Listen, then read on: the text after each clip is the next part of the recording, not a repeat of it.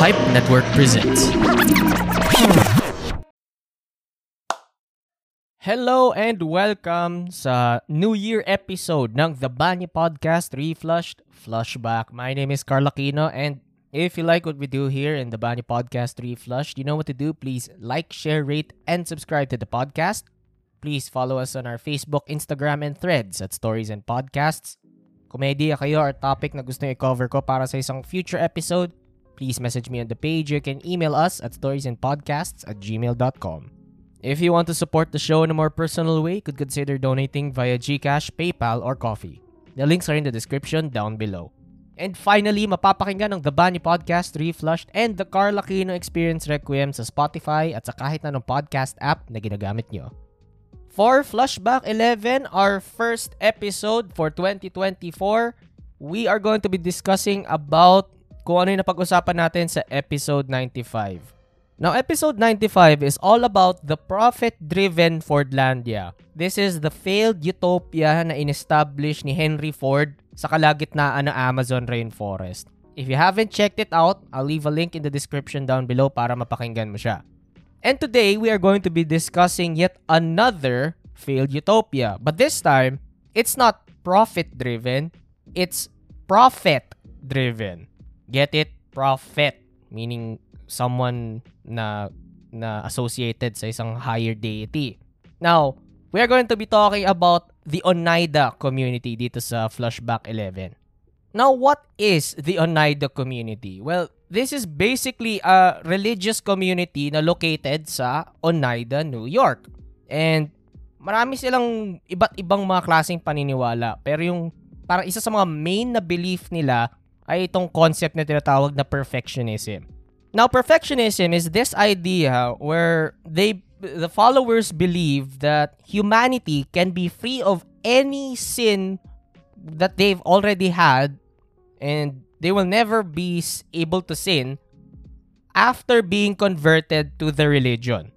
Now, this belief is not limited to just the Oneida community followers. Ang dami pa mga ibang mga denominations na merong gantong klaseng paniniwala. But we're only going to focus on dun sa Oneida community para sa episode na to. So let's dive into kung paano na-establish itong Oneida community na to. The community is actually founded by a man named John Humphrey Noyes. He was born noong September 3, 1811 sa Brattleboro, Vermont. And he came from a very affluent home. So medyo mayaman din sila. His dad was a successful businessman and graduate pa siya ng Dartmouth College. If you're not aware kung ano ang Dartmouth and kung gaano siya ka-fancy schmancy, well, Dartmouth is an Ivy League school. Kahilera niya ang ano, Columbia, Harvard, Princeton, and all of the other ano, mataas na colleges. Napaka-selective nila. And if you're a graduate from Dartmouth, well, meron ka ng bragging rights sa buhay. His mom, on the other hand, was really, really, really, really religious and palagi niyang pinagsasabihan ng mga anak niya na magpray kayo palagi, always fear the Lord, and follow whatever Jesus has taught us, yada yada yada. She wanted her kids to be religious.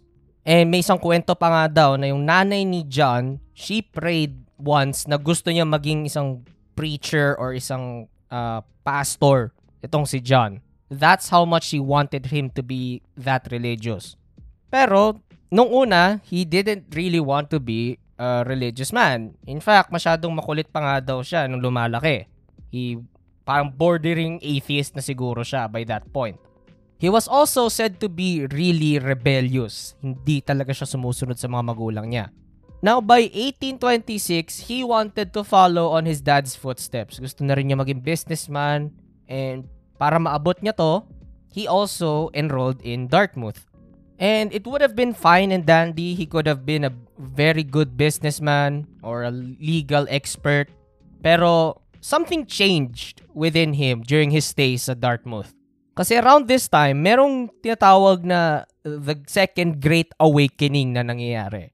Now, the Second Great Awakening is this religious movement na nagsimula noong 1795 kung kailan maraming tao ang biglang nagkaroon ng interest sa religion and they wanted to be ano closer to God. And maraming mga Protestant denominations ang nagsipagsulputan din sa Amerika noong mga panahon na to. Example na nga dito ay yung Seventh-day Adventists. Sila yung pumupunta ng church tuwing Sabado. Nandiyan na rin yung Church of Jesus Christ of Latter-day Saints. Sila yung mga Mormons. And yung Churches of Christ. Now, the Second Great Awakening was said to have had these three phases throughout its entire run. Yung first phase nangyari noong 1795 hanggang 1810. The second phase happened noong 1810 to 1825 and the third phase happened noong 1825 until 1835. Now, we will only focus on the third phase ng Second Great Awakening dahil ito yung pinaka-close sa timeline natin. Ito yung pinaka-relevant sa story. The third phase mainly happened dahil sa mga efforts na ginawa ni Charles Grandison Finney. Now, sino tong si CGF? Siya ay isang American na lawyer and preacher and he held many church revivals throughout his entire run ng Second Great Awakening. Now, these revivals are these uh, church Sunday services na ginawa para mag-attract ng mga bagong members and magpalagana pa ng Word of God, basically most ng mga pinuntahan niya para dito sa church revivals na to ay sa mga remote villages ng New York at dun sa mga surrounding na states. Ngayon, by 1831 kasi, John Humphrey Noyes was told by his mother to go to one of these ano, church revivals na ginawa ni CGF. Kasi nagkataon noon na CGF was holding this four-day revival sa Putney, Vermont. And sinabi na nanay niya na, punta ka doon, mag magdasal ka and be one with the Lord. Please, son, go. This is for your own safety. For, for the afterlife. Parang ganon, sinabi na nanay niya. And dahil siguro ayaw na niyang naririnig ang pangungulit ng nanay niya o dahil gusto niyang sundin ang hiling ng nanay niya, John basically went to this church revival and he stayed there. Noong una nga ay eh, napaka-skeptical niya dito sa church revival na to. He didn't really believe on anything that they were spewing at him. But everything changed nung bigla siyang nagkasakit. Oh, ewan ko kung ano naging sakit niya noon, but it was so fucking bad that he really thought that he was going to die. Natakot siya para sa sarili niya at sa kaluluwa niya, baka mapunta siya sa impyerno. Kaya nung bigla siyang gumaling habang nandun pa siya sa revival na yon, sinabi niya na I don't wanna die as a sinner and I'm going to repent. I I repent my sins, Lord. I apologize. Please help me. And ayun, naging convert na rin talaga siya. It even got to the point na he essentially dropped out of law school sa Dartmouth para mag-pursue ng mas maraming theology and mas marami siyang malaman tungkol dito. So in the end, nagkatotoo yung pangarap ng nanay niya para sa kanya. He did became a preacher. So, from Dartmouth, nag-transfer siya sa Andover Theological Seminary but then he later transferred again sa Yale Divinity School. No, nandun siya sa Yale, dun yan unang na-encounter yung perfectionism and he really, really liked the idea so he absorbed it into himself. Pero may isang matinding problema dito. Yale University is actually Calvinist and with Calvinism, they only believe that perfection can be given to a righteous person after their death and not kung kailan nabubuhay pa sila. So, matinding contradiction yun between perfectionism and dun sa kung ano yung paniniwala ng, ng Yale University. Kaya dahil dito, hindi na-ordain si John and umabot pa nga sa punto na napilitan siyang mag-drop out sa Yale habang nag-aaral pa siya doon. But that rejection didn't stop John from believing his ano, set of beliefs. So, ginawa niya, he began roaming around New York and New England in hopes na may makikita siyang mga bagong followers. And while he was roaming around, dito niya paunti-unting na-develop yung magiging eventual belief system ng Oneida community. More on that in a bit. Now, he wandered around New York and New England for about 3 years. Pero hindi siya nagkaroon ng ganong kadami mga followers. He did have some, pero hindi siya yung substantial na madaming madami sila.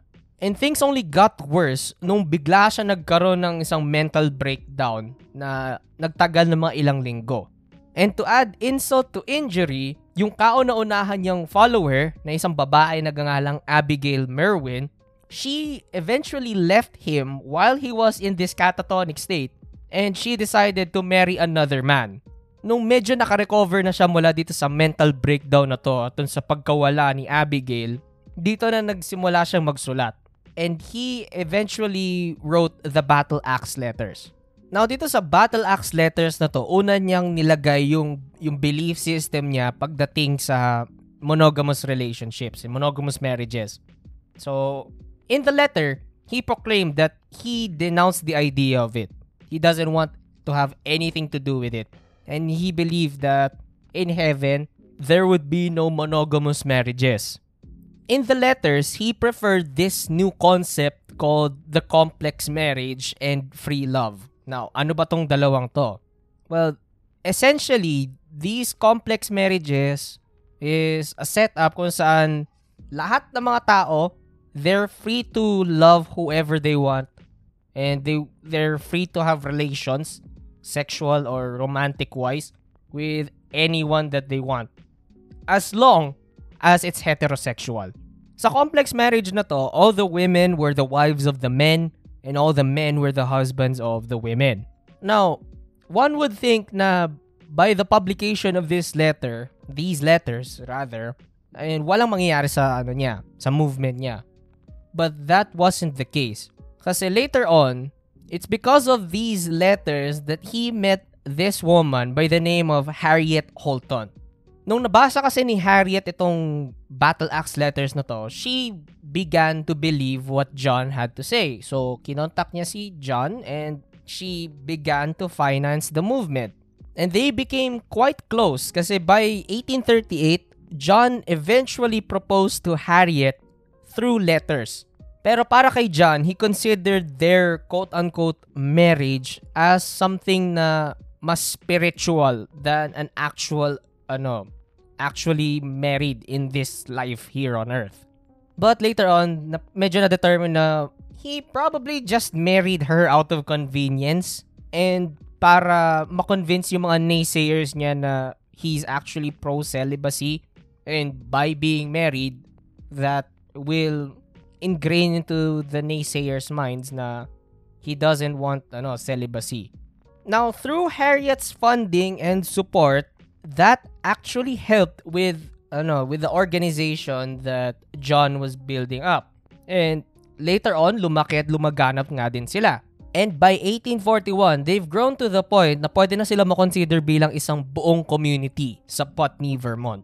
Now, nagdaan ng mga taon and they were minding their business. But by 1847, John Humphrey Noyes boldly proclaimed that the Spirit of Jesus Christ had already descended into their into their organization. And all of their members immediately believed. Kasi ganito yan. Yung organization kasi nila naniniwala na yung second coming ni Jesus Christ ay nangyari na nung 70 AD pa lang. Kasi nung 70 AD nangyari yung pagwasak sa Jerusalem. And all of them also believed that they were already living in the millennial kingdom or yung 1,000 year reign ni Jesus Christ sa mundong to. It was also during this proclamation na inutusan niya yung buong community niya na lumipat mula sa Putney, Vermont papunta sa Oneida. This is where the Oneida community's name ano, began. Ngayon, sinabi niya tong grand proclamations na to and everybody believed but in actuality, John moved the entire community to Oneida because he was about to be arrested for adultery. And he actually jumped bail. If you jumped bail, that means you paid your bail when you got arrested, but you didn't appear in court when you were supposed to. And matinding ano to, matinding offense to. So, essentially, he just packed all of their shit up and left ano, Vermont para manatili na sa New York. Ngayon, pagkatapos silang lumipat sa Oneida, dito sila naka-experience ng mas malaking growth sa community nila. Ganito yan nangyari. Noong 1849 kasi, they only had 87 members. The following year, noong 1850, nag-jump up kagad yon to 172. And then, no 1851, they peaked at 205 members. Now, this sudden expansion and growth has also led to the beginning of other smaller communities na affiliated sa Oneida community. Nagsipagsulputan sila sa Brooklyn at sa mga iba't ibang mga lugar pero hindi nagtagal to and essentially nag-merge din yung mga remaining factions na to sa Oneida kasi the Oneida uh, the Oneida location is their main head branch basically. Ngayon, kating-kati ka na sigurong malaman kung paano nga ba talaga mag-operate itong Oneida community na to. How the hell were they able to manage to survive as a community? Ganito yan. The Oneida community heavily relied on agriculture at sa paggawa ng iba't ibang mga goods. Their main focus was actually making silverware. Pero gumagawa din sila mga iba't ibang mga products tulad ng animal animal traps, gumagawa din sila ng mga embroidery, and naggumagawa din sila ng mga canned fruits. Now, babalikan din natin to later on because this will be important. The Oneida community also believe that men and women should work together to the best of their abilities for the community. Kaya marami kang makikita mga production floors sa kanila kung saan makikita mo mga lalaki at babae, they're co-intermingling. Kung kailan, yung panahon na yun, ay mga lalaki lang dapat ang tatrabaho tapos yung mga babae nasa bahay lang at tahimik and they're rearing children, parang ganon. Ngayon, besides these, ito pa yung mga iba't ibang mga common practices ng Oneida community.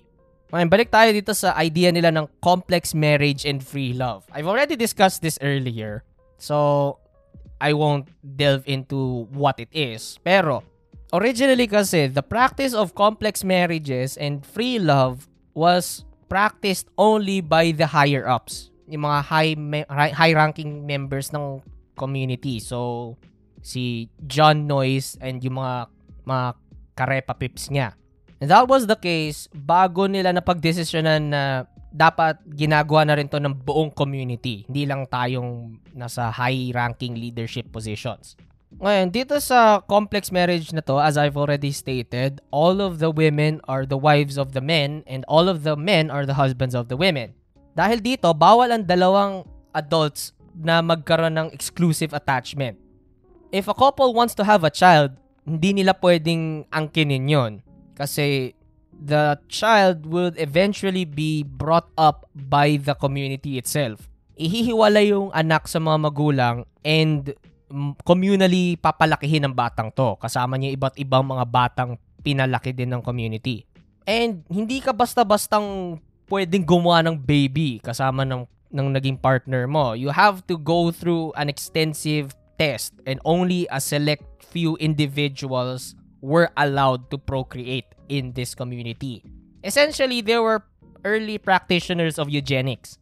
But besides all of this, matindi ang importance ng consent sa Oneida community. A man and a woman must have both consent from each other and a third party bago sila magsimula ng cohabitating nila. Ngayon, another practice that the Oneida community had is this thing called male continence. It was practiced along with their concept of free love. Now, you may consider this idea of male continence as some form or type of birth control. Kasi ganito yan. Remember the idea that all of the men can have relations, sexual relations with all of the women, and all of the women can have sexual relations with all of the men. Sa Oneida kasi, every consenting heterosexual adult can have at it for as long and as often as they want. However, the only catch to this rule is that the guy is not allowed to nut, either inside or outside of the woman. Ang idea kasi ng male continence nanggaling siya kay John mismo. Ganito nangyari. During their first six years of marriage kasi, John and Harriet had extreme difficulty with conceiving a child. They eventually managed to successfully have a child of their own. Pero dahil sa tagal ng problema nila sa pag-conceive, John felt that male continence should be practiced by everybody in the com- in the community.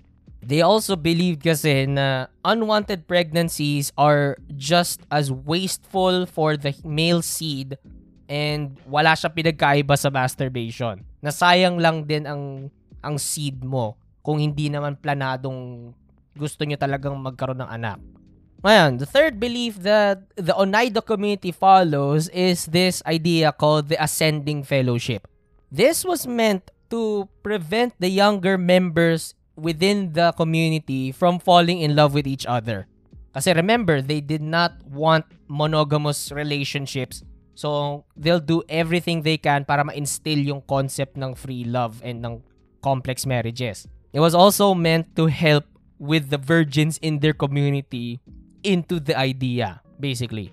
Ganito yan. Some of the older and more experienced members of the Oneida community would choose from the younger generation para sila yung mag-guide sa kanila spiritually and ititrain sila para sa concept ng ng complex marriage and free love nila.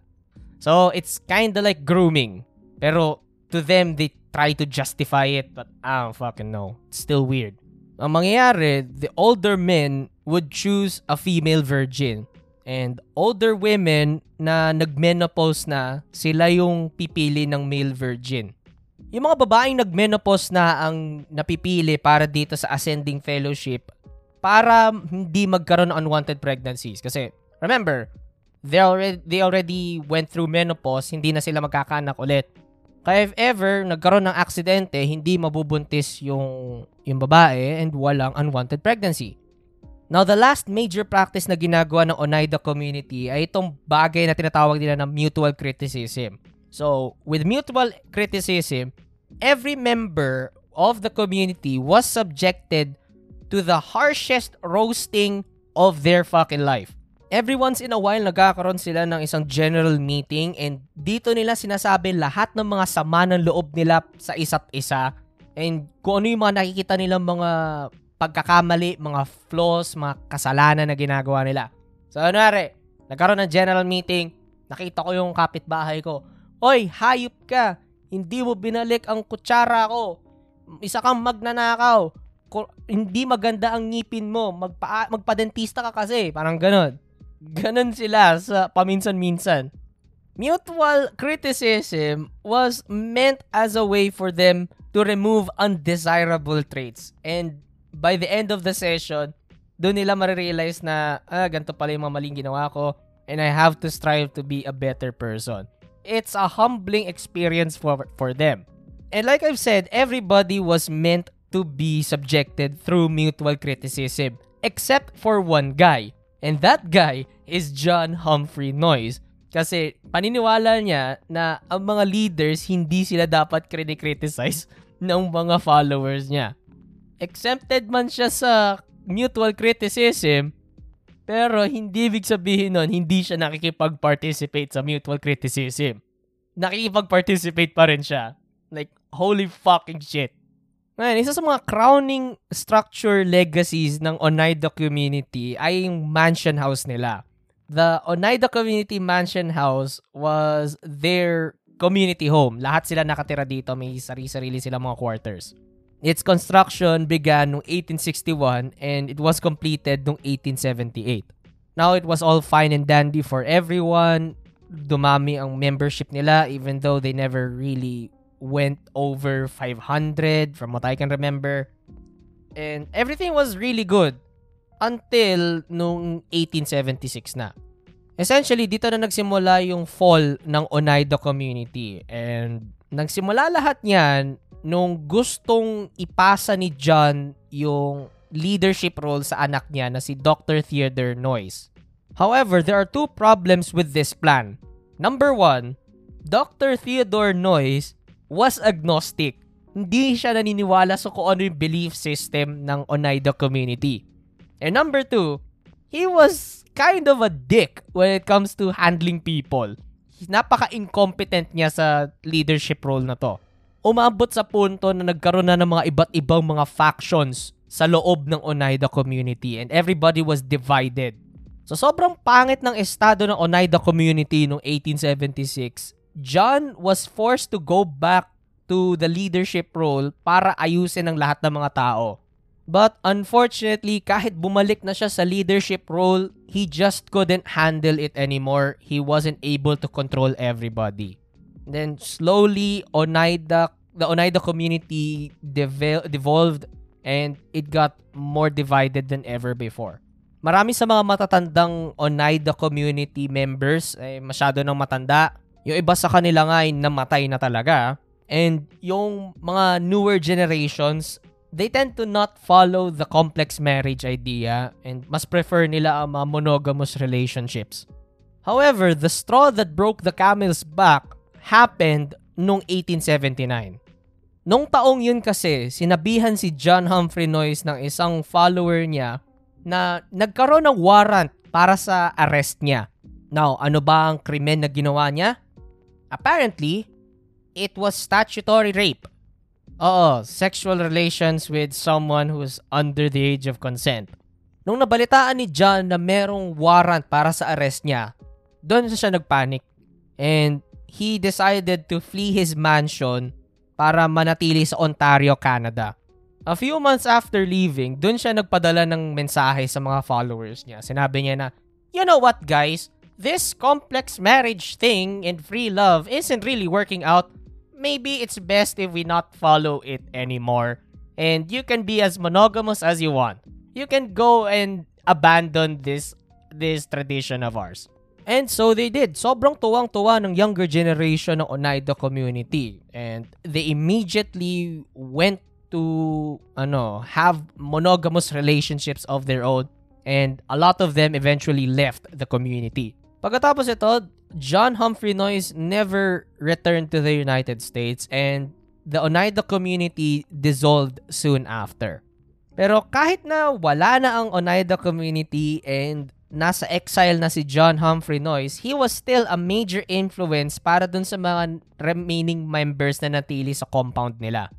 And you would think na dito na natatapos ang kwento ng Oneida community. However, that's not the case. Meron pang isang tidbit ng information na kailangan mong malaman.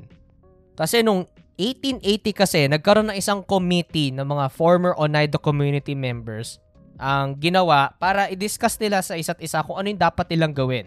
Kasi even though na wala na Oneida community, they still have all of these assets and facilities na kailangan na pwede pa nilang magamit. Pwede nilang gamitin para gumawa ng mga kung ano-anong mga products. Instead of abandoning all of these assets and equipment, they decided to build their own new company. Oo, by 1881, nagkaroon na sila ng isang bagong joint stock com- company na tinatawag na Oneida Community Limited. And what's fascinating is the fact that the Oneida Community Limited is still around to this day. Oo, ang main product nila is silverware, tulad ng sinabi ko kanina, and ang dami nilang hinahandle ng mga brands under the Oneida under the Oneida company. Now, uh, before we wrap all of this episode up, I want to let you know about kung anong nangyari kay John Humphrey Noyes. So, John Humphrey Noyes died noong April 13, 1886 at the age of 74. And tulad ng sinabi ko kanina, he never returned to the United States after his exile. He was living in Niagara Falls nung namatay siya. And his body was transferred and buried dun sa Oneida Community Cemetery. Yung Oneida Community Mansion House naman, instead of using it as living quarters for the company, they decided to turn it into an office space. Dinagdagan pa nga nila to ng isang lounge noong 1914 para sa mga business meetings nila. And finally, yung kahuli-hulihang original member ng Oneida community na si Ella Florence Underwood, she died noong June 25, 1950 at the age of 101. And she was also buried doon sa Oneida Community Cemetery. And that concludes our flashback episode about the Oneida community. I hope you enjoyed this and I hope you have a very prosperous 2024. Next week's episode of the Banyo Podcast Reflushed will be episode 98. And let me tell you something now. This is gonna be an explosive episode. I'll tell you that. And with that said and done, thank you very much for listening, and I'll see you in the next episode. Sayonara.